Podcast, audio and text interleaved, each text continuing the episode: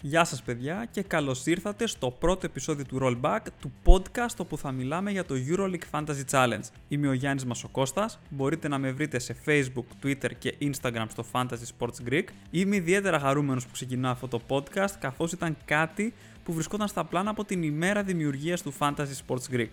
Σε αυτό το podcast, το οποίο θα έχει ένα καινούργιο επεισόδιο κάθε εβδομάδα, θα συζητάμε όλα όσα περιστρέφονται γύρω από το EuroLeague Fantasy Challenge. Παίκτες, τώρα πια και προπονητές, αρχηγούς, μεταγραφικά διλήμματα, αλλά και τις δικές σας ερωτήσεις. Διότι σκοπός είναι να μπείτε και εσείς στη συζήτηση και να δημιουργήσουμε μια ωραία κοινότητα γύρω από το παιχνίδι που τόσο αγαπάμε. Τα επεισόδια συνήθως θα είναι μικρότερα, τη τάξη των 30 περίπου λεπτών και θα περιλαμβάνουν όλα όσα θα πρέπει να ξέρετε για την κάθε αγωνιστική. Θα ξεκινάμε με την επισκόπηση της αγωνιστικής που προηγήθηκε, θα συνεχίζουμε με τη λίστα scouting όπου θα αναφερόμαστε συγκεκριμένα σε παίκτες που τράβηξαν τα βλέμματα, θα προχωράμε στις δικές σας ερωτήσεις, θα ξεχωρίζουμε τις καλύτερες επιλογές αρχηγών και στο τέλος θα σας παρουσιάσω το πλάνο μου για την επικείμενη αγωνιστική. Όσοι παρακολουθείτε τη σελίδα από πέρυσι που δημιουργήθηκε, το podcast ουσιαστικά θα περιλαμβάνει τα κείμενα που γραφόντουσαν, κάθε ένα από τα οποία πλέον θα αντιστοιχεί και σε μία ενότητα. Σε αυτό το επεισόδιο, το πρώτο επεισόδιο του Rollback, θα μιλήσουμε κατά κύριο λόγο για τις σημαντικές αλλαγές που έγιναν φέτος στο παιχνίδι, το οποίο ανανεώθηκε ριζικά, μετά θα πάμε ομάδα προς ομάδα να ξεχωρίσουμε μερικές περιπτώσεις παικτών που παρουσιάζουν ενδιαφέρον εν ώψη της έναρξης της σεζόν και τέλος θα σας παρουσιάσω το πρώτο μου draft. Στις επόμενες ημέρες και πριν την έναρξη της πρώτης αγωνιστικής, θα βγει και νέο επεισόδιο σχετικά με τη στρατηγική, μερικές χρήσιμες κατευθυντήριες γραμμές γύρω από τις οποίες περιστρέφεται η τακτική μου, αλλά και δικές σας ερωτήσεις όπως και η ανανέωση του draft μου. Επειδή λοιπόν τίποτα δεν έγινε ίδιο, το παιχνίδι άλλαξε και πλατφόρμα και επομένως όλοι οι managers, είτε έπαιζαν πέρυσι είτε όχι, καλούνται να φτιάξουν ένα νέο προφίλ. Από ό,τι είδα στην επίσημη στο σελίδα της Euroleague έχει ανανεωθεί ο σύνδεσμος που οδηγεί στο παιχνίδι, επομένως μπορείτε να μπείτε να βάλετε τα στοιχεία σας και να φτιάξετε την ομάδα σας. Και τώρα μπαίνουμε στο ζουμί των αλλαγών. Πρώτα απ' όλα, οι managers φέτος θα έχουν τη δυνατότητα να φτιάξουν δύο ομάδες στην αρχή της σεζόν και όχι 15 όπως το παλιό format. Επίσης, στο δεύτερο μισό της σεζόν, οι managers θα μπορούν να φτιάξουν και μια δεύτερη ομάδα, η οποία θα σκοράρει πόντους αποκλειστικά στον δεύτερο γύρο, δηλαδή από την 18η αγωνιστική και μετά. Μία ακόμα σημαντική αλλαγή έχει να κάνει με τον αριθμό των μελών της κάθε ομάδας. Πέρυσι, όπως θυμόμαστε όλοι, κάθε ομάδα έχει 8 παίκτες, 5 βασικούς, point guard, shooting guard, small forward, power forward, center, ένα guard, ένα ακόμα forward και ένα παίκτη που το λέγαμε χρησιμότητα utility που μπορούσε να προέρχεται από οποιαδήποτε θέση.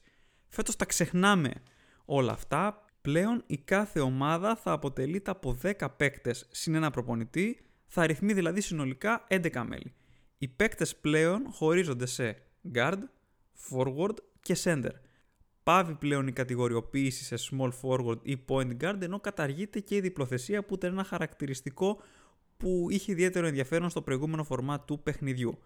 Κάθε ομάδα θα πρέπει να έχει στις τάξεις της 2 center, 4 forward, 4 guard και έναν προπονητή, ενώ για τη regular season κάθε manager μπορεί να επιλέξει μέχρι 3 παίκτες από την ίδια ομάδα. Και όταν εννοούμε παίκτες, στη συγκεκριμένη περίπτωση πιάνεται και ο προπονητής.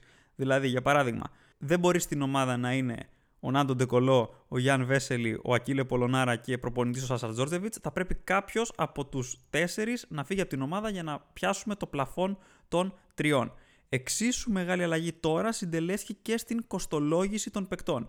Τέρματα ευρώ. Τώρα θα μιλάμε με credits. Κάθε ομάδα στο ξεκίνημα της σεζόν έχει στη διάθεσή της 100 credits για να δομήσει το roster της. Ο πιο ακριβώ παίκτης είναι ο Βασίλε Μίτσα Αντόλου Έφε και κοστολογείται στα 17 credits, ενώ οι πιο φθηνοί παίκτες είναι στα 4. Οι αξίες των παικτών είναι και πάλι δυναμικές, δηλαδή μεταβάλλονται προς τα πάνω ή προς τα κάτω με το πέρας της κάθε αγωνιστικής ανάλογα με την επίδοσή τους και μια και αναφερθήκαμε στη μεταβολή των αξιών, εδώ είναι το πρώτο αγκάθι του φετινού φορμάτ. Στο περσινό φορμάτ μπορούσαμε χοντρικά να εκτιμήσουμε τη μεταβολή της αξίας, καθώς εξαρτιόταν σε σημαντικό βαθμό από τα 5 τελευταία παιχνίδια του κάθε παίκτη, με τα πιο πρόσφατα να έχουν μεγαλύτερη βαρύτητα. Ωστόσο, φέτος δεν υπάρχει καμία απολύτως αναφορά ως προς τους παράγοντες που επηρεάζουν τη μεταβολή της αξίας του κάθε παίκτη. Επομένως, το σημείο αυτό συνιστά χαρτογράφητα νερά για όλους τους μάνατζερ, τουλάχιστον στο ξεκίνημα της σεζόν, μέχρι να περάσουν οι 4-5 πρώτες αγωνιστικές και να δούμε πώς θα μεταβάλλονται οι αξίες. Αυτό τώρα μπορεί να δημιουργήσει ε, μερικές διαφοροποιήσει στη στρατηγική του παιχνιδιού. Τι εννοώ με αυτό; Τα προηγούμενα χρόνια, τουλάχιστον στο ξεκίνημα της σεζόν, πολλές ομάδες έδιναν μεγαλύτερη σημασία στη συγκέντρωση budget παρά στους πόντους, έτσι ώστε να έχουν μεγαλύτερη ευελιξία στις επιλογές τους στη συνέχεια του παιχνιδιού. Φέτος ενδέχεται να ακολουθήσουμε στρατηγικές τύπου Fantasy Premier League. Δηλαδή, θα χρησιμοποιούμε φθηνούς παίκτες, enablers, που οι οποίοι θα μας επιτρέπουν να φέρουμε τους ακριβότερους παίκτες στην ομάδα μας, οι οποίοι enablers να έχουν σταθερό χρόνο συμμετοχής και να επικεντρώνουμε τις ανταλλαγές μας στους premium παίκτες, τον Μίτσιτς, τον Λάρκιν, τον James, τον Ντεκολό, τον Βέσελη, που είναι και αυτοί οι οποίοι θα φέρνουν τους περισσότερους πόντους. Ένα ακόμα στοιχείο που μπήκε στο φετινό παιχνίδι είναι ότι κάθε manager θα διαχειρίζεται το roster του. Τι εννοούμε με τη λέξη διαχείριση; Υπάρχει διάκριση ανάμεσα σε βασικούς και αναπληρωματικούς παίκτες από φέτος. Ο Πάγκος ήταν ένα πάγιο αίτημα με το παλιό format, ειδικά την περσινή σεζόν, όπου έσκαγαν αναβολές αγώνων τελευταία στιγμή, δεν ξέραμε τι μας γινόταν και καταλήγαμε να έχουμε μαζεμένα DNP. Φέτος φαίνεται, επειδή υπάρχει ακόμα αυτή η αβεβαιότητα, είναι κάτι το οποίο το προσέξανε στο νέο φορμά του παιχνιδιού και θα έχουμε αναπληρωματικούς παίκτες στον πάγκο, οι οποίοι θα μπορούν να μπαίνουν σε περίπτωση που είτε κάποιος παίκτης δεν παίξει, είτε στο ακόμα πιο light σενάριο κάποιος παίκτης δεν αποδώσει τα αναμενόμενα. Κάθε ομάδα θα επιλέγει την αρχική πεντάδα της συν ένα ακόμα παίκτη, τον έκτο παίκτη, και αυτοί οι έξι παίκτες, οι πόντι τους που θα σκοράρουν στο EuroLeague Fantasy, θα είναι το 100% του ranking τους, συν τυχόν το bonus νίκης 10% σε περίπτωση που έρθει. Οι αναπληρωματικοί, οι 4 παίκτες δηλαδή που θα μένουν στον πάγκο, θα επιστρέφουν πόντους στο 50% του ranking. Επομένως, αυτό που μένει ίδιο είναι ότι οι πόντοι του στο EuroLeague Fantasy πάλι θα είναι σε άμεση συνάρτηση με το ranking κάθε ομάδα πρέπει υποχρεωτικά να έχει και έναν αρχηγό. Το πλεονέκτημα του αρχηγού είναι το ίδιο με πέρυσι. Οι πόντοι του διπλασιάζονται. Επομένως, η επιλογή του μπορεί να είναι καταλητική σημασίας για την επιτυχή έκβαση της αγωνιστικής. Επίσης, από φέτος η κάθε ομάδα θα έχει και διάταξη στην αρχική της πεντάδα. Η αρχική πεντάδα κάθε ομάδας μπορεί να αποτελείται maximum από 3 guard ή forward και να έχει επίσης maximum 2 center. Οι πιθανοί σχηματισμοί όπως φαίνονται στο παιχνίδι είναι θα μπορούμε να έχουμε είτε 2 guard, 2 forward και ένα center, είτε 1 guard, 2 forward και 2 center, 2 guard, 1 forward και 2 center, 1 guard, 3 forward και 1 center ή τέλος 3 guard, 1 forward και 1 center. Ήδη λοιπόν βλέπουμε ότι η διαχείριση της ομάδας γίνεται αρκετά πιο περίπλοκη σε σχέση με πέρυσι, ωστόσο δεν σταματάνε οι εκπλήξεις εδώ καθώς από φέτος η κάθε αγωνιστική του παιχνιδιού θα σπάει σε δύο φάσεις turns, οι οποίες αντιστοιχούν στις εκάστοτε αγωνιστικές ημέρες. Δηλαδή, τα παιχνίδια της ε, τρίτης αν έχουμε διπλή αγωνιστική, της πέμπτης αν έχουμε μονή αγωνιστική μέσα στην εβδομάδα, θα αποτελούν την πρώτη φάση turn και εκείνα της Τετάρτης και της Παρασκευής στις αντίστοιχες περιπτώσεις θα αποτελούν τη δεύτερη φάση, το δεύτερο turn. Για όσους είναι εξοικειωμένοι με τα παιχνίδια fantasy, Πρόκειται για τον ίδιο κανονισμό που ισχύει και στα ε, παιχνίδια fantasy της UEFA. Όσοι παίζετε δηλαδή fantasy στο Champions League ή παίξατε fantasy στο Euro το καλοκαίρι, είναι αυτός ο κανονισμός που σου επιτρέπει να κάνεις αλλαγές αφού ολοκληρωθούν τα παιχνίδια μία ημέρας. Τώρα, ο διαχωρισμός αυτός της αγωνιστικής σε turns έχει δύο συνέπειες. Πρώτον, το παιχνίδι δεν κλειδώνει με την αρχή της αγωνιστικής για να ξεκλειδώσει με το πέρας της. Και δεύτερον, που απορρέει από το πρώτο, υπάρχει δυνατότητα για εσωτερικές αλλαγές στην ομάδα κατά τη διάρκεια της αγωνιστικής. Τι σημαίνει αυτό, Ότι με το πέρας της πρώτης φάσης του πρώτου turn θα μπορούμε να προχωρήσουμε σε αντικατάσταση κάποιου βασικού παίκτη με κάποιον από τον πάγκο, κάποιον αναπληρωματικό, σε περίπτωση που το σκορ του δεν είναι αρκετά ικανοποιητικό ή στο ακόμα χειρότερο σενάριο, σενάριο στο οποίο δεν παίξει ο βασικός μας παίκτης.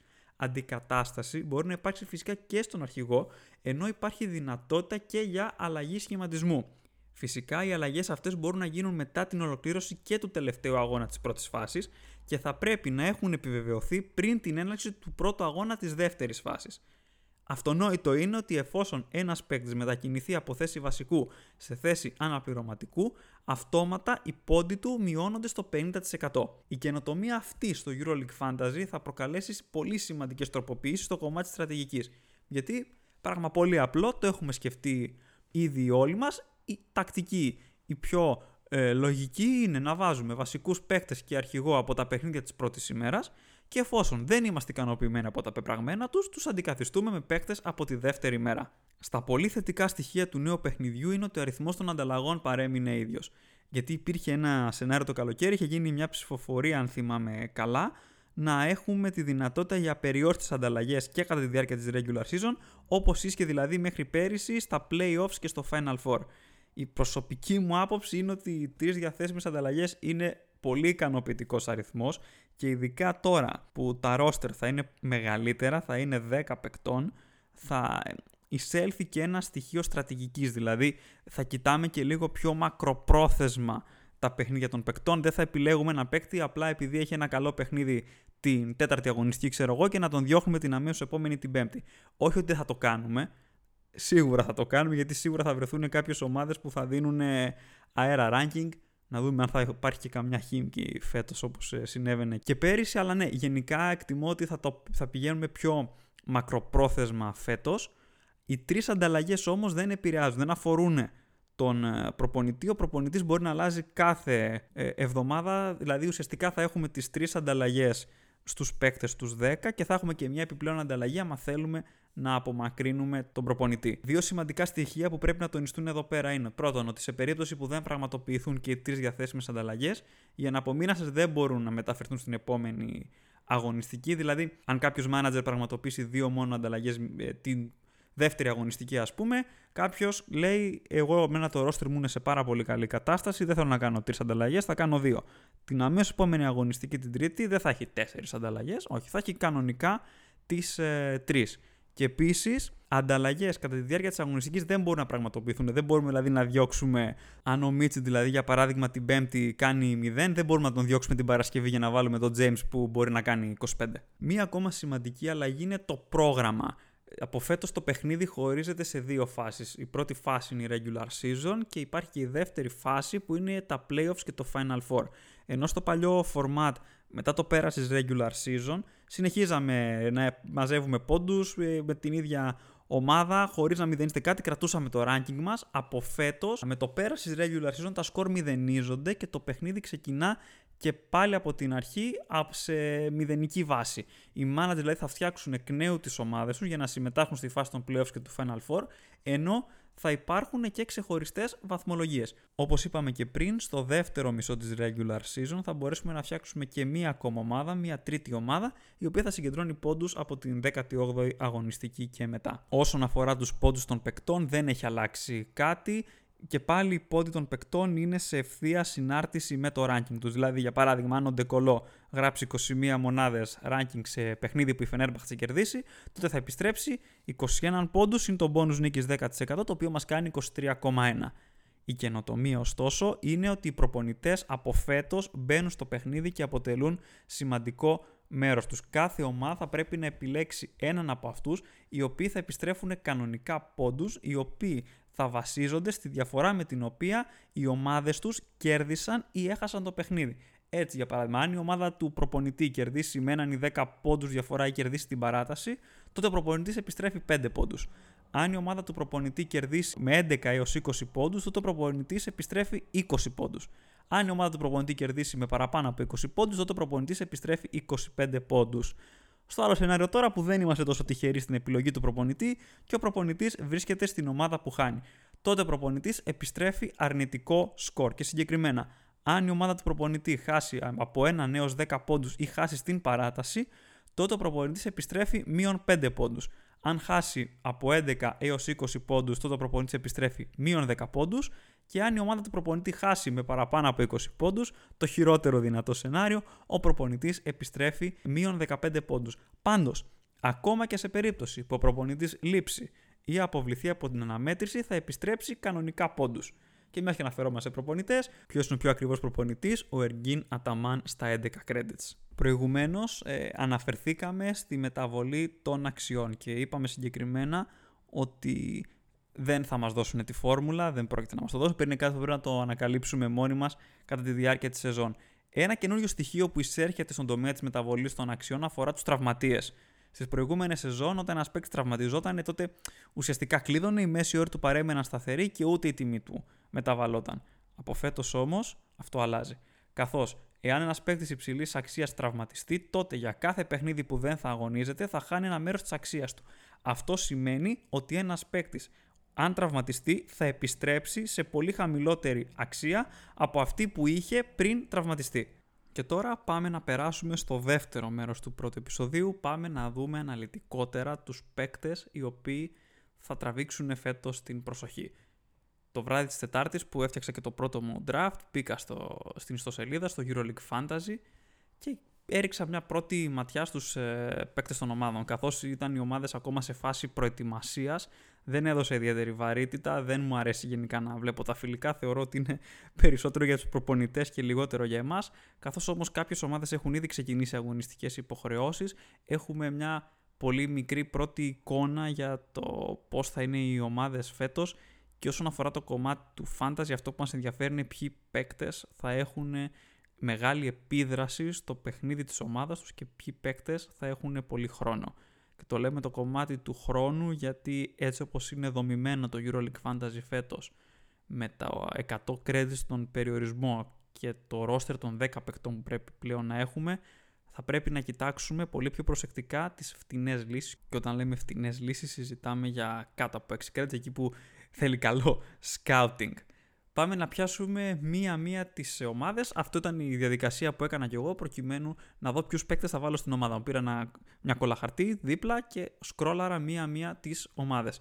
Ξεκινάμε. Η πρώτη ομάδα είναι η Alba Βερολίνου. Πιο ακριβώς παίκτη είναι ο Luke Sigma στο 12,8 credits. Καθόλου περίεργο. Ο Sigma είναι ένας εξαιρετικός παίκτης για το EuroLeague Fantasy όλα αυτά τα χρόνια. Ίσως είναι η επιτομή του παίκτη για το EuroLeague Fantasy έχει όλα όσα χρειαζόμαστε, όλα όσα ψάχνουμε, να το βάλω πιο σωστά, σε έναν παίκτη.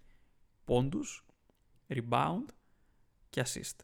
Παίκτες οι οποίοι να κάνουν πολλές διαφορετικές δουλειές μέσα στο γήπεδο και να έχουν ε, πολλές διαφορετικές πηγές για το ranking τους. Συνεχίζοντας να κοιτάζω τους παίχτες της Alba, τους ακριβούς της, δεν βλέπω κάτι άλλο να με ενδιαφέρει πολύ. Ο Ben Lammers στα 10,1 θεωρώ ότι μπορούμε να βρούμε κάτι πολύ καλύτερο στο συγκεκριμένο στρώμα τιμών. Αυτό όμως που παρουσιάζει ενδιαφέρον στην Alba είναι οι παίκτες από τα μεσαία και χαμηλότερα στρώματα τιμών. Το μάτι μου πέφτει πρώτα στον Γιωβέλ Ζούσμαν με 7,4 που ήρθε ε, από τη Maccabi και τον Ταμίρ Μπλατ που θα κάνει ντεμπούτο στην Ευρωλίγκα στα 7,1 credits για να προχωρήσουμε στους πιο φτηνούς παίκτες, τον Γιώνας Μάτισεκ στα 6, τον Λουίς Ολίντε στα 5,9, τον Μάλτιν Τελό στα 4,4. Εδώ πέρα θεωρώ ότι μπορούμε να βρούμε παίκτες ε, για τον πάγκο κατά κύριο λόγο, φτηνούς, οι οποίοι θα μας βοηθήσουν να φέρουμε στην ομάδα μας ακριβότερους παίκτες που θα επιστρέψουν μεγαλύτερα σκορ. Δεύτερη ομάδα είναι η Αναντόλου Έφες. Η πρωταθλήτρια Ευρώπης, η κάτοχος του τίτλου, η μια ομάδα η οποία δεν άλλαξε πολύ, δεν άλλαξε βασικά καθόλου βλέποντας τους παίκτες σε σχέση με πέρυσι, με εξαίρεση με μια ίσως και δυο διαφοροποιήσεις. Το μάτι φυσικά πέφτει πρώτο στον Βασίλια Μίτσιτς στα 17. Τι να πει κανείς για τον Μίτσιτς, ένας εξαιρετικός παίκτης, assist, πόντους, μας πήγε πάρα πολύ καλά πέρυσι, αν και στο πρώτο μισό τη σεζόν ήταν ο ορισμός του κυκλοθυμικού παίκτη με αυτό το επικό να φέρνει τρομερά σκόρ εκτός έδρας, 30, 25 μέχρι και 35 και εντός έδρας να μην ξέρει κανείς τι παθαίνει και να μένει σε πάρα πολύ χαμηλά μέχρι και σε μονοψήφια. Δεύτερος παίκτης φυσικά της Ανατολού Έφες, ο Διόσκουρος, ο Σέιν Λάρκιν, ο οποίος παραδόξως και είναι κάτι που μου έκανε εντύπωση βλέποντας τις τιμές, είναι πιο φτηνός από το Μίτσιτς. Είναι αρκετά πιο φτηνός. Είναι στα 15 credits και αυτό ενδεχομένως να είναι ένα στοιχείο στο παιχνίδι που να έχει ιδιαίτερο ενδιαφέρον. Αν δηλαδή ο Σέιν Λάρκιν καταφέρει έχοντας χαμηλότερη αξία να επιστρέψει μεγαλύτερα σκορ από τον Μίτσιτς. Κάτι που θα βοηθήσει πολύ ενδεχομένως στη συνέχεια του παιχνιδιού, έχοντας ένα φθηνότερο παίκτη που να αποδίδει καλύτερα από ένα ακριβότερο παίκτη και να επιτρέπει την διασπορά ε, κεφαλαίων στις άλλες θέσεις. Ένας ακόμα παίκτης που μου τράβηξε το ενδιαφέρον είναι ο Κρούνος Σιμών στα 11,4 μια πολύ τίμια αξία να το πω γιατί και αυτός είναι ένας παίκτης που μπορεί να προσφέρει ranking με πολλούς τρόπους πόντους, rebound και assist ε, φυσικά είναι καταχωρημένος ως guard είναι και αυτό ένα στοιχείο που παρουσιάζει ενδιαφέρον και σηκώνει συζήτηση γιατί με το να υπάρχει κατηγοριοποίηση των παικτών έχει, έχει να κάνει και με το τι ε, παίκτες βρίσκουμε σε κάθε στρώμα τιμών σε κάθε θέση. Αυτό όμως που μου έκανε πάρα πολύ μεγάλη εντύπωση βλέποντας την ΕΦΕΣ δεν είναι άλλος από τον ε, Φιλίπ Πετρούσεφ, τον MVP της περσινής Αδριατικής Λίγκας στα 9,6 καταχωρημένο ο Σέντερ ο οποίος αυτή τη στιγμή βρίσκεται στο 13,7% των ομάδων και είναι ο έκτος πιο δημοφιλής παίκτης μέχρι στιγμής στο παιχνίδι. Ο Πετρούσεφ αυτή τη στιγμή βρίσκεται πάνω ακόμα και από τον ε, Λούτσιτς, βρίσκεται πάνω από τον Μίτσιτς, βρίσκεται πάνω από τον Λόιντ. Τελειώσαμε και με την ΕΦΕΣ, πάμε στη Μονακό, την πρωτάρα Μονακό, η οποία με βάση τις κινήσεις που έχει κάνει μόνο ε, ρόλο προτάρας δεν αναμένεται να έχει. Φυσικά υπάρχει το μεγάλο όνομα στην ομάδα που λέγεται Mike James, κοστολογημένος στα 16 credits, είναι ο τρίτος πιο ακριβώς παίκτης στο ξεκίνημα του παιχνιδιού πίσω από τον Μίτσιτς και τον Ταβάρες, είναι πιο ακριβώς από τον Μύρωτιτς και έχει την ίδια ακριβώς αξία με τον Νίκολα Μιλουτίνοφ. Ο James είναι μια πολύ ενδιαφέρουσα περίπτωση παίκτη. Είναι παίκτης που δεν τον φέρνεις απλά στην ομάδα σου, του δίνεις και το περιβραχιόνιο του αρχηγού, καθώς είναι ικανός για πάρα πολύ ψηλά σκορ, ανεξαρτήτως αντιπάλου. Πέρα από τον James τώρα στη Μονακό είναι ο Will Thomas στα 11,3 που δεν μπορώ να πω ότι με τρελαίνει κιόλας. Αυτός που μου αρέσει πολύ είναι ο Ντονάτας Μοτιεγιούνας στα 11,2 σε θέση center καθώς βλέπω να υπάρχει προοπτική στην ε, περίπτωσή του και η Μονακό δεν έχει πολύ άσχημα παιχνίδια στο ξεκίνημα της σεζόν. Συγκεκριμένα πρώτο παιχνίδι παίζει εντός έδρας με τον Παναθηναϊκό ο οποίος όλα αυτά τα χρόνια παρουσιάζει πολύ μεγάλες αδυναμίες όταν αγωνίζεται μακριά από το κλειστό του ΆΚΑ ενώ τη δεύτερη αγωνιστική η Μονακό ταξιδεύει στην έδρα της Ούνιξ Καζάν. Επομένως, ίσως η Μονακό να είναι μια ομάδα η οποία τουλάχιστον στο ξεκίνημα της σεζόν, στις δύο πρώτες αγωνιστικές, να μπορεί να προσφέρεται για παίκτες. Από εκεί και πέρα είναι ο Rob Gray στα 9,6. Ένας παίκτης που μας ενδιαφέρε πάρα πολύ δεν ερχόταν ο Mike James, γιατί είναι ο ηγέτης της ομάδας στα guard. Όπως ε, μπορώ να πω ότι μου αρέσει και ο Alpha Diallo στα 8,9. Ένας παίκτης για τον οποίο έγινε ολόκληρο serial το καλοκαίρι, πήγε στον Παναθηναϊκό, έφυγε από τον Παναθηναϊκό χωρίς να προλάβει να παίξει καν και πήγε τώρα στην Μονακό. Τέλος, η Μονακό έχει τον πιο φτηνό ε, προπονητή από όλους. Πρόκειται φυσικά για τον Σβέσδαν Μίτροβιτς, ο οποίος κοστολογείται στα 4,8 credits και εδώ τώρα βάζουμε μια παράμετρο. Με τη Μονακό να έχει δύο πολύ καλά παιχνίδια στο ξεκίνημα με Παναθηναϊκό και Ούνιξ Καζάν. Ίσως ο Μίτροβιτς να αξίζει, και αν όχι μόνο για την πρώτη, να αξίζει και για τη δεύτερη αγωνιστική, καθώς σε τόσο χαμηλή αξία επιτρέπει την κατανομή κεφαλαίων στις άλλες θέσεις. Φεύγουμε από τη Μονακό, πάμε Ιταλία, πάμε στην Αρμάνι Μιλάνο. Πιο ακριβώς παίκτης φυσικά ο Σαβόν Σίλτς στα 13,6 credits ο Αμερικανός small forward που πέρυσι για πολύ μεγάλο διάστημα της σεζόν, ιδιαίτερα από το δεύτερο μισό και στην post-season, σε playoffs και final four, ήταν ένας παίκτης που βρισκόταν σε κάθε ομάδα που είχε στόχο να τα πάει καλά στο EuroLeague Fantasy, ένας πάρα πολύ χαρισματικός scorer. Στα 13,5 credits είναι ο Νικολό Μέλη και αυτός ε, καταχωρημένος ως forward. Θέλω και αυτόν να τον δούμε ε, λίγο στο ξεκίνημα της σεζόν πώς θα πάει και σίγουρα αναμένουμε να έχει πολύ σημαντικό ρόλο στο παιχνίδι. Αλλά θέλω πάρα πολύ να δω αν θα μπορέσει να δικαιολογήσει τα 13,5.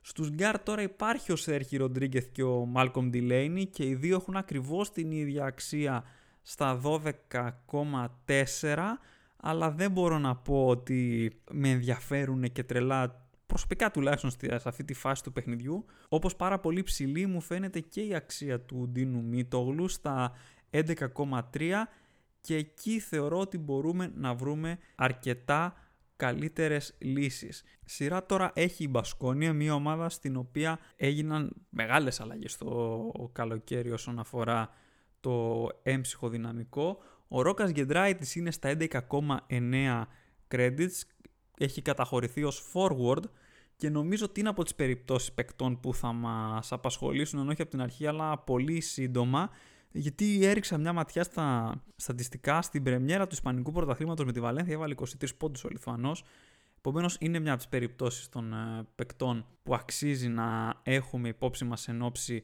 της ε, συνέχειας.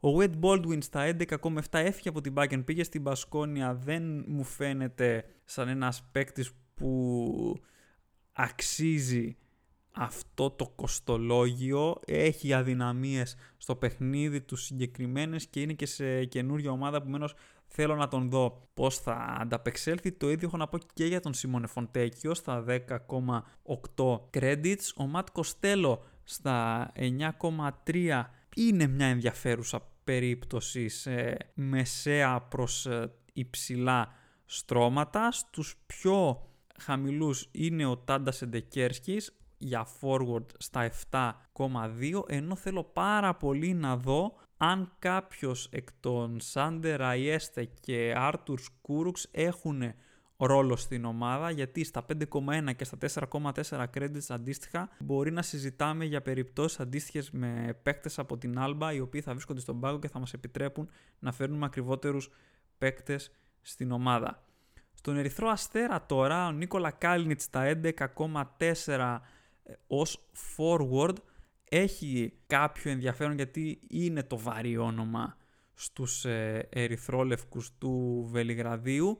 Όμως προσωπικά δεν με βλέπω να παίρνω στο ξεκίνημα τουλάχιστον κάποιον παίχτη από τον Ερυθρό Αστέρα γιατί τα τέσσερα πρώτα τους παιχνίδια είναι αρκετά δύσκολα Φενέρ και Μακάμπι εκτός στις δύο πρώτες αγωνιστικές. Ζάλγκυρης μέσα την τρίτη, λίγο πιο βατό παιχνίδι και ταξίδι στη Μόσχα για την Τζεσκά, την τέταρτη αγωνιστική. Ζάλγκυρης και Τζεσκά μάλιστα θα είναι στην πρώτη διαβολοβδομάδα, 13 και 15 Οκτωβρίου. Επομένως και πάλι δεν μου φαίνεται ότι θα πάρω σύντομα κάποιον παίκτα με ερυθρό αστέρα.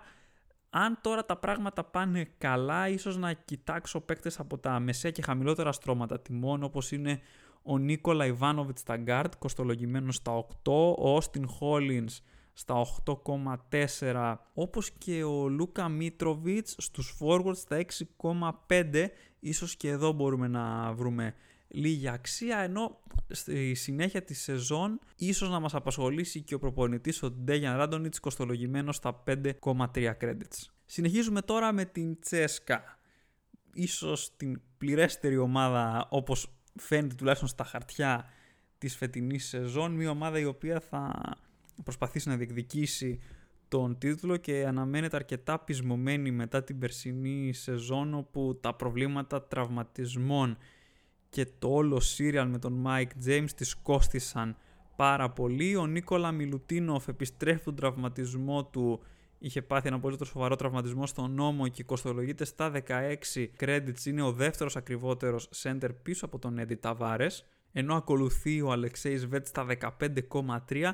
Ε, τώρα για τον Σβέντ είναι μια πολύ περίεργη περίπτωση, διότι πέρυσι στη Χίμκι εντάξει, ήταν αναμφίβολα πρωταγωνιστής της ομάδας, εκτελούσε 25 σουτ τον αγώνα, μοίραζε και 10 assist, έβγαζε πολύ εύκολα τα 20 στο ranking. Φέτος στην Τσεσκά που είναι μια ομάδα που έχει καλές μονάδες, δεν ξέρω αν και κατά πόσο θα έχει την ίδια επιδραστικότητα στο παιχνίδι της ομάδας του και ειδικά στα 15,3. Αν ήταν λίγο πιο φτηνός, να ήταν ας πούμε δηλαδή γύρω στα 10 με 11, νομίζω θα το σκεφτόμουν πιο σοβαρά. 15,3 μου φαίνονται πολλά. Όπως πολλά μου φαίνονται και τα 14,4 για τον ε, Τορνίκε Σεγγέλια. Ειδικά από τη στιγμή που ο Κλάιμπερν που είναι forward είναι κοστολογημένος στα 14 και ο οποίος εκτιμώ ότι θα έχει μεγαλύτερη επίδραση στο παιχνίδι της ε, Τσεσκά.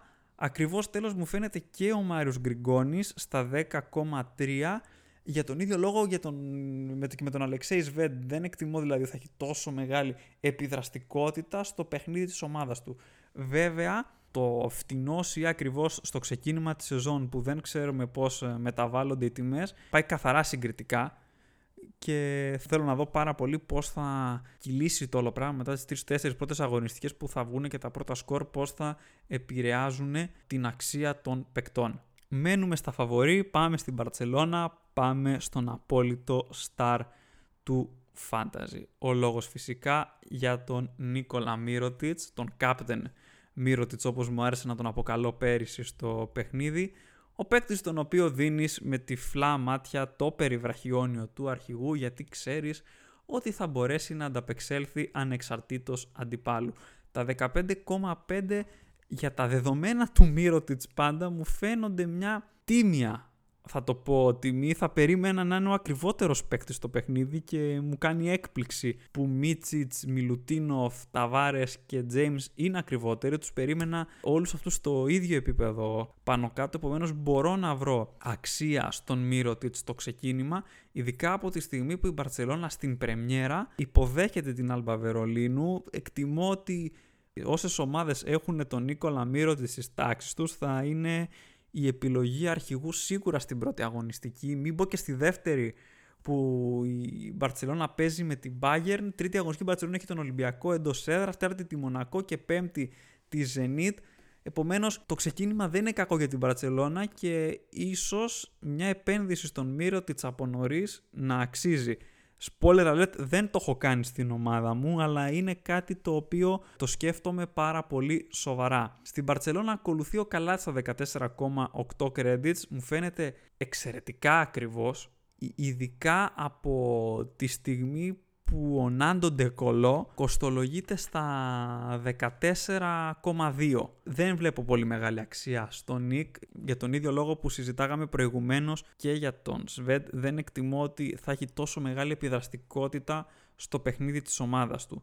Στα 14 credits είναι ο Κόρι Higgins και αυτός παίκτης που τράβηξε πάρα πολύ πέρυσι, ειδικά στο δεύτερο μισό της σεζόν Όπως φυσικά και ο Brandon Davis, ο start των περσινών playoff, ξαφνικά από εκεί που ο Μύρωτης είχε κάνει ένα απίστευτο ντεφορμάρισμα, εμφανίστηκε από το πουθενά ο Davis και με απίστευτα 25 νομίζω είχε κάνει και ένα τριαντάρι στα playoffs με τη Zenit ήταν παίκτης και του δώσαμε και το περιβραχιόνιο κάτι που δεν το περιμέναμε ούτε κατά διάνοια στην αρχή της σεζόν.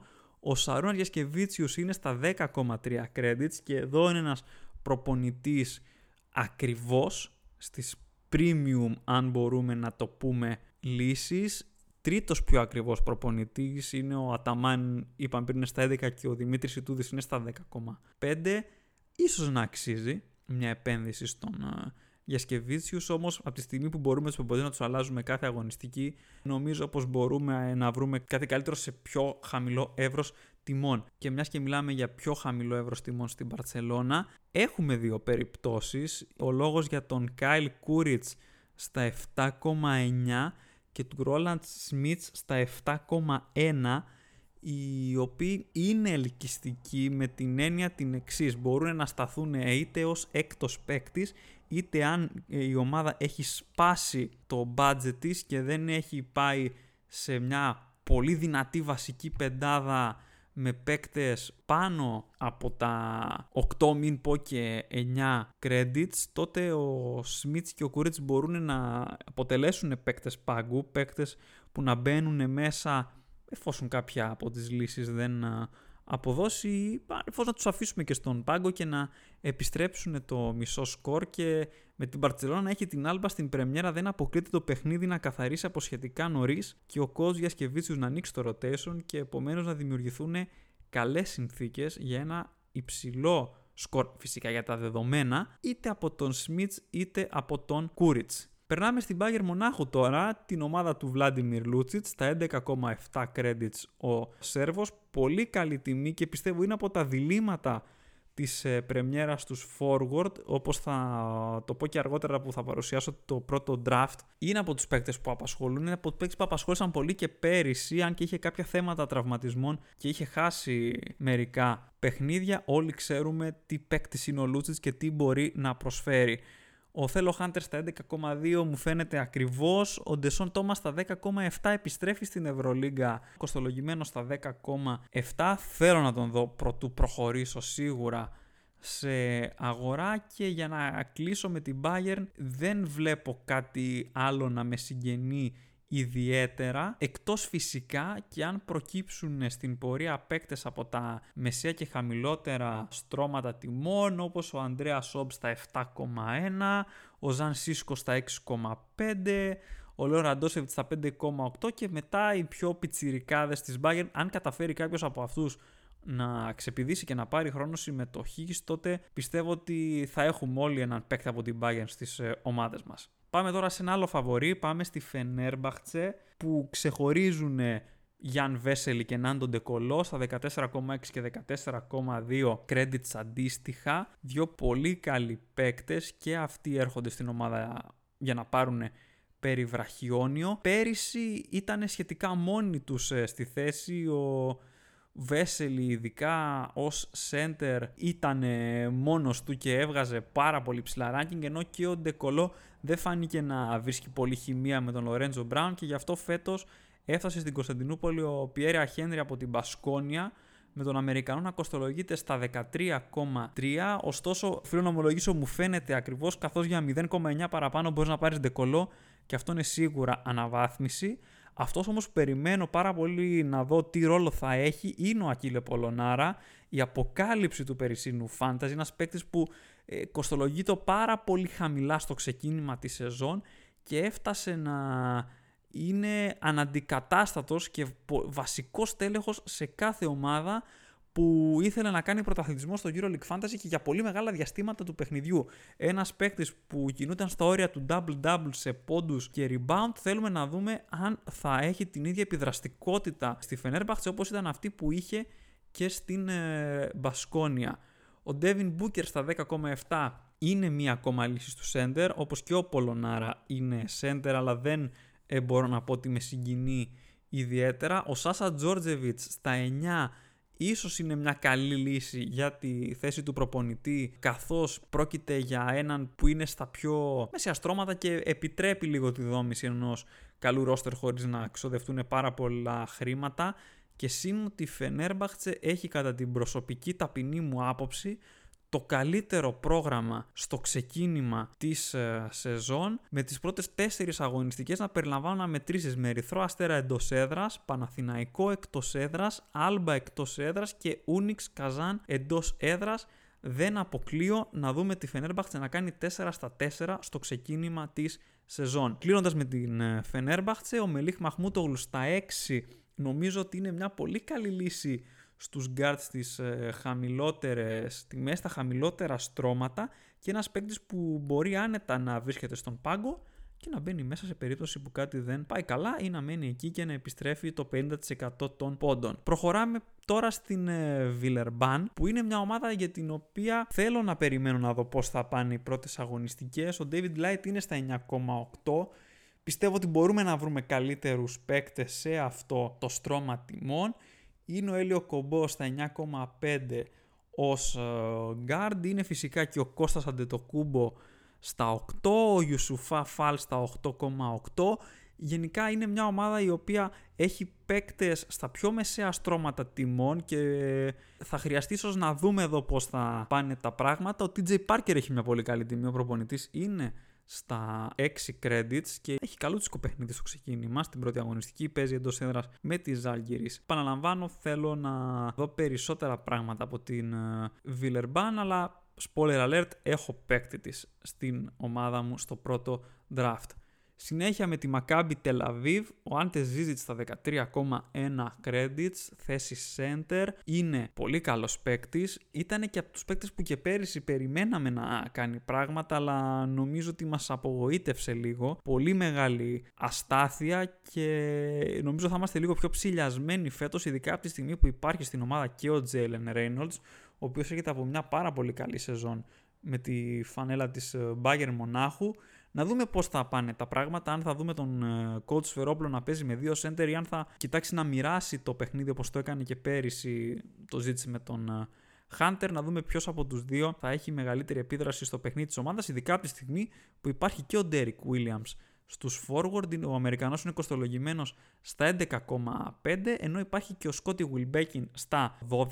Καλούτσικη τιμή νομίζω για τον ε, Wilbekin αλλά με τη Μακάμπη να έχει θέματα με κορονοϊό και να μην παίζει σε αρκετά φιλικά νομίζω ότι θα χρειαστούμε λίγο χρόνο για να δούμε την ομάδα πώς συμπεριφέρεται, τι κάνει και ποιοι παίκτες ενδεχομένως να αξίζουν από τους Ισραηλινούς. Πάμε τώρα στις δύο ελληνικές ομάδες. Πρώτα στον Ολυμπιακό και μετά στον ε, Παναθηναϊκό. Ολυμπιακός μου φαίνεται ότι ενισχύθηκε σημαντικά το καλοκαίρι. Έχει φτιάξει μια πολύ ανταγωνιστική ομάδα ο coach Μπαρτζόκας. Ο Κώστας Λούκας είναι ο πιο ακριβώ παίκτης, στα 13,8. Ωστόσο, αυτός που με ενδιαφέρει πάρα πάρα πάρα πάρα πάρα πολύ από τον Ολυμπιακό είναι ο Σάσα Βεζέγκοφ στα 11,2, πάρα πολύ δημοφιλής παίκτης, βρίσκεται στο 19,2% των ομάδων, ένας παίκτης που πέρυσι τράβηξε τα βλέμματα, έρχεται από μια πάρα πολύ καλή σεζόν και ο οποίος υπέγραψε και ανανέωσε συμβολέου με τον Ολυμπιακό, κάτι που δείχνει πόσο τον ε, πιστεύουν οι Ερυθρόλευκοι. Από εκεί και πέρα, ο Τόμα Βόκαπ στα 11,5 θέλω να δω αν αξίζει αντί τους Λούκα, αν δηλαδή μπορεί να επιστρέψει, άξι, αν όχι τους ίδιους πόντους, έστω ελαφριά λιγότερους, αλλά σε πολύ πιο χαμηλή τιμή. Όπως θέλω να δω πάρα πολύ και τον Μουσταφα Φαλ, που ήταν ένας παίκτης πέρυσι στη Βιλερμπάν κτίνος. Ειδικά στο ξεκίνημα της σεζόν έκανε απίστευτα πράγματα. Αν δεν κάνω λάθος πρέπει να είχε κάνει και κάποιο τριαντάρι και να είχε κάνει triple-double με πόντους rebound και κερδισμένα foul. Ναι, είναι ένας παίκτης που κερδίζει πάρα πολύ εύκολα foul και αυτό είναι ένα στοιχείο που βοηθάει πάρα πολύ στη συγκέντρωση ranking, ειδικά στους ψηλούς.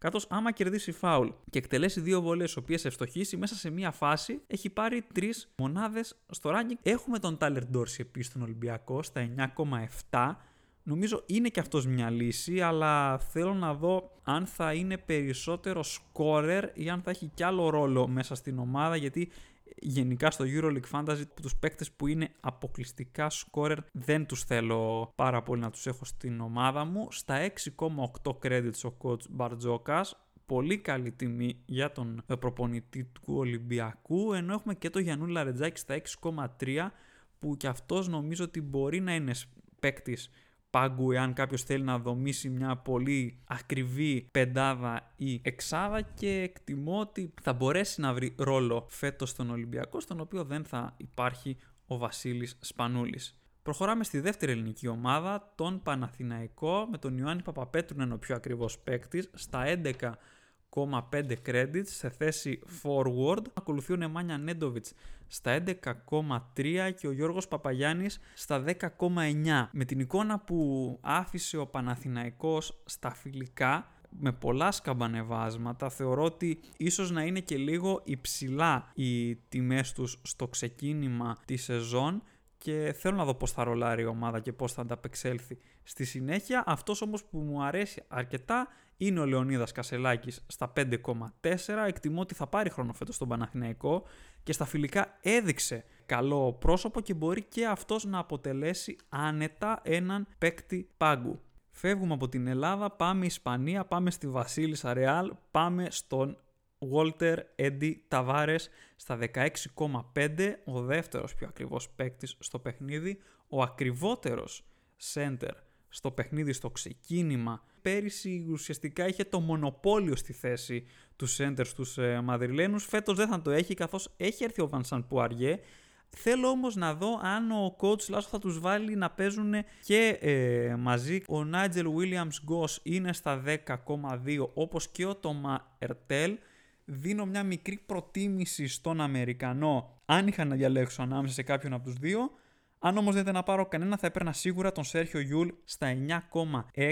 Ο Σέρχιο Γιούλ έδειξε εξαιρετικό πρόσωπο στον τελικό του Super Cup. Ουσιαστικά μόνος του πήρε το παιχνίδι και αν και εφόσον βρίσκεται σε αυτά τα επίπεδα φέτος πιστεύω ότι τα 9,6 είναι πραγματικά τιμή ευκαιρίας για τον Ισπανό που ξέρουμε πάρα πολύ καλά όλοι μας τι μπορεί να κάνει. Τώρα στους πιο φτηνούς από τη Real ξεχωρίζω τον Κάρλος Αλοθέν στα 6,3. Θέλω όμως να δω αν θα έχει χρόνο συμμετοχής.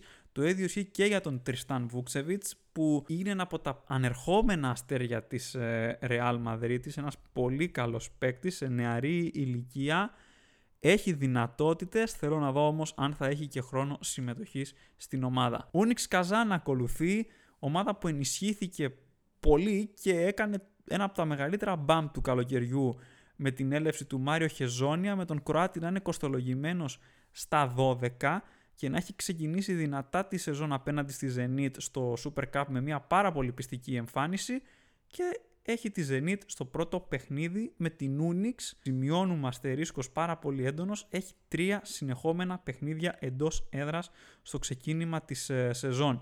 Και γιατί στέκομαι τόσο πολύ όταν αναφέρομαι στο πρόγραμμα στα εντός έδρας και τα εκτός έδρας. Γιατί με το να έχουν πάλι όλα τα γήπεδα κόσμο φέτος, ο παράγοντας έδρα ενδέχεται να έχει πολύ πιο σημαντικό ρόλο σε σχέση με πέρυσι που με τα άδεια γήπεδα ουσιαστικά το πλεονέκτημα αυτό δεν υπήρχε.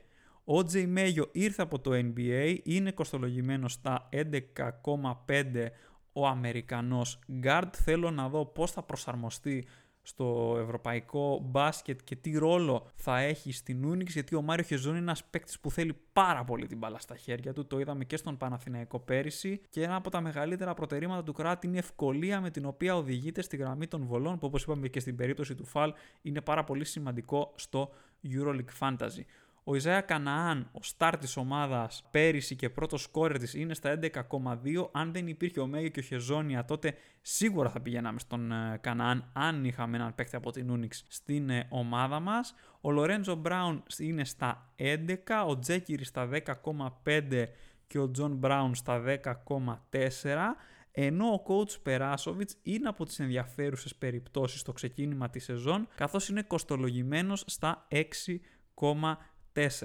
Μένουμε στη Βόρεια Ευρώπη, περνάμε στη Λιθουανία για τη Ζάλγκυρης Κάουνας. Ο Εμμάνουελ Μουντιέ, μεγάλη μεταγραφή των Λιθουανών, είναι ο πιο ακριβώς παίκτης. Στα 11,7 θα έχει σίγουρα ρόλο στο παιχνίδι της ε, ομάδας, από την οποία αποχώρησε τόσο ο Μάριος Γκριγκόνης όσο και ο Ρόκας Γιοκουμπάιτης.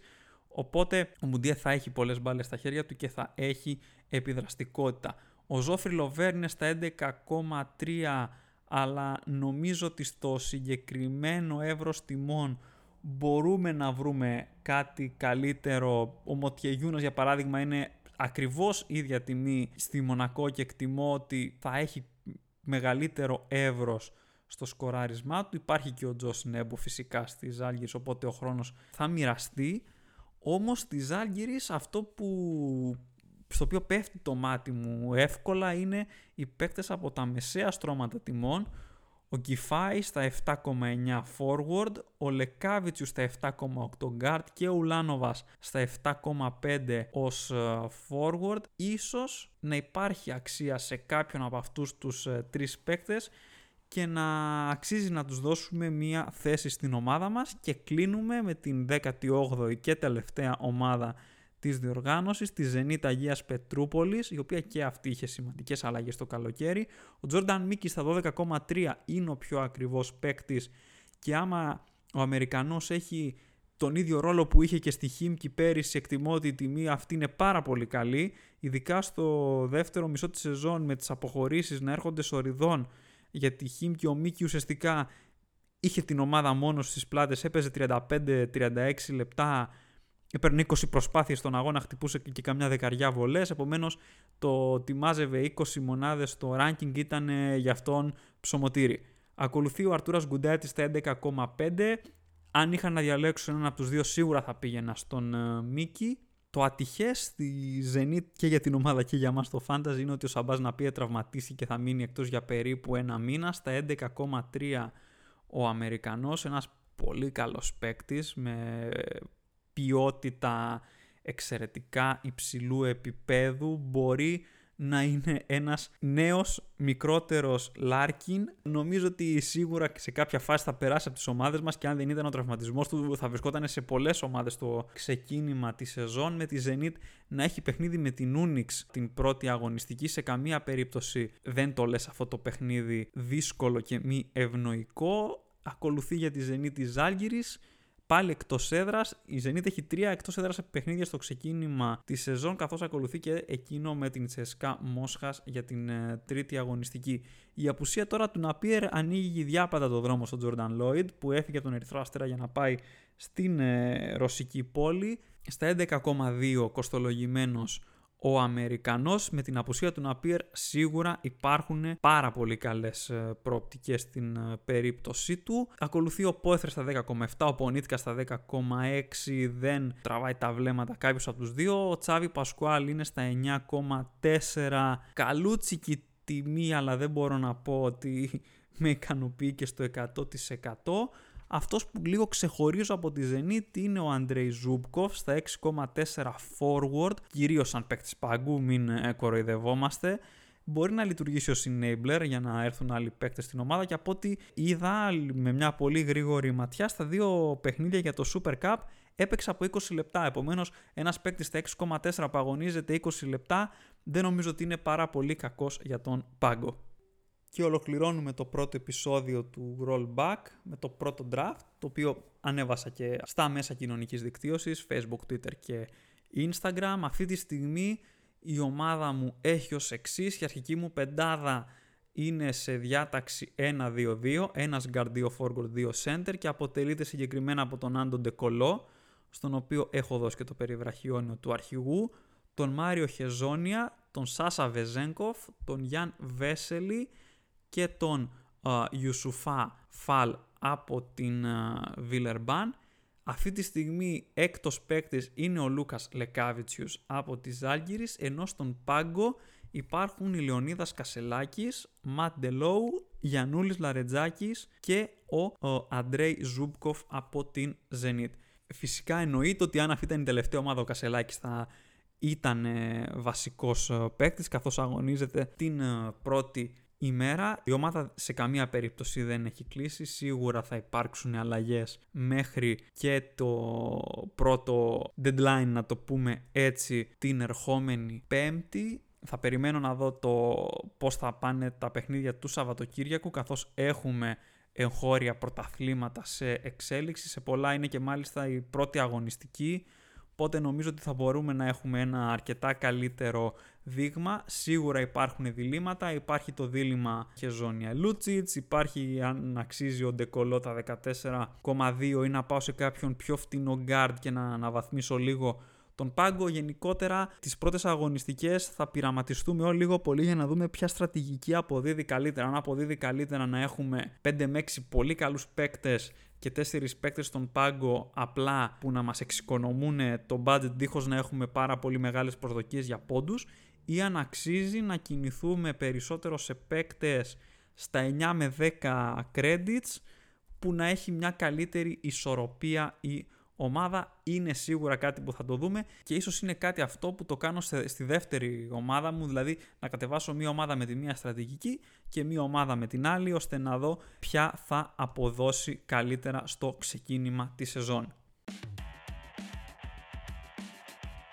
Αυτό ήταν λοιπόν παιδιά, αυτό ήταν το πρώτο επεισόδιο του Rollback, του πρώτου podcast αποκλειστικά αφιερωμένου στο EuroLeague Fantasy Challenge. Ελπίζω να σας άρεσε. Παρακαλώ αφήστε μια θετική κριτική σε όποια πλατφόρμα χρησιμοποιείτε, ενώ περιμένω με ανυπομονησία τα σχόλιά σας και το feedback, ειδικά αν έχετε να προτείνετε και κάποια θεματική ενότητα για το podcast. Μην ξεχάσετε να δηλώσετε συμμετοχή στο πρωτάθλημα του Fantasy Sports Greek. Ο κωδικός έχει αναρτηθεί σε όλα τα social media της σελίδας, σε Facebook, Twitter και Instagram θα επιστρέψω τις επόμενες ημέρες, πιθανότατα την Κυριακή ιδάλλως τη Δευτέρα με νέο επεισόδιο για να μιλήσουμε περισσότερο για στρατηγική. Μέχρι τότε να είστε όλες και όλοι καλά. Τα λέμε!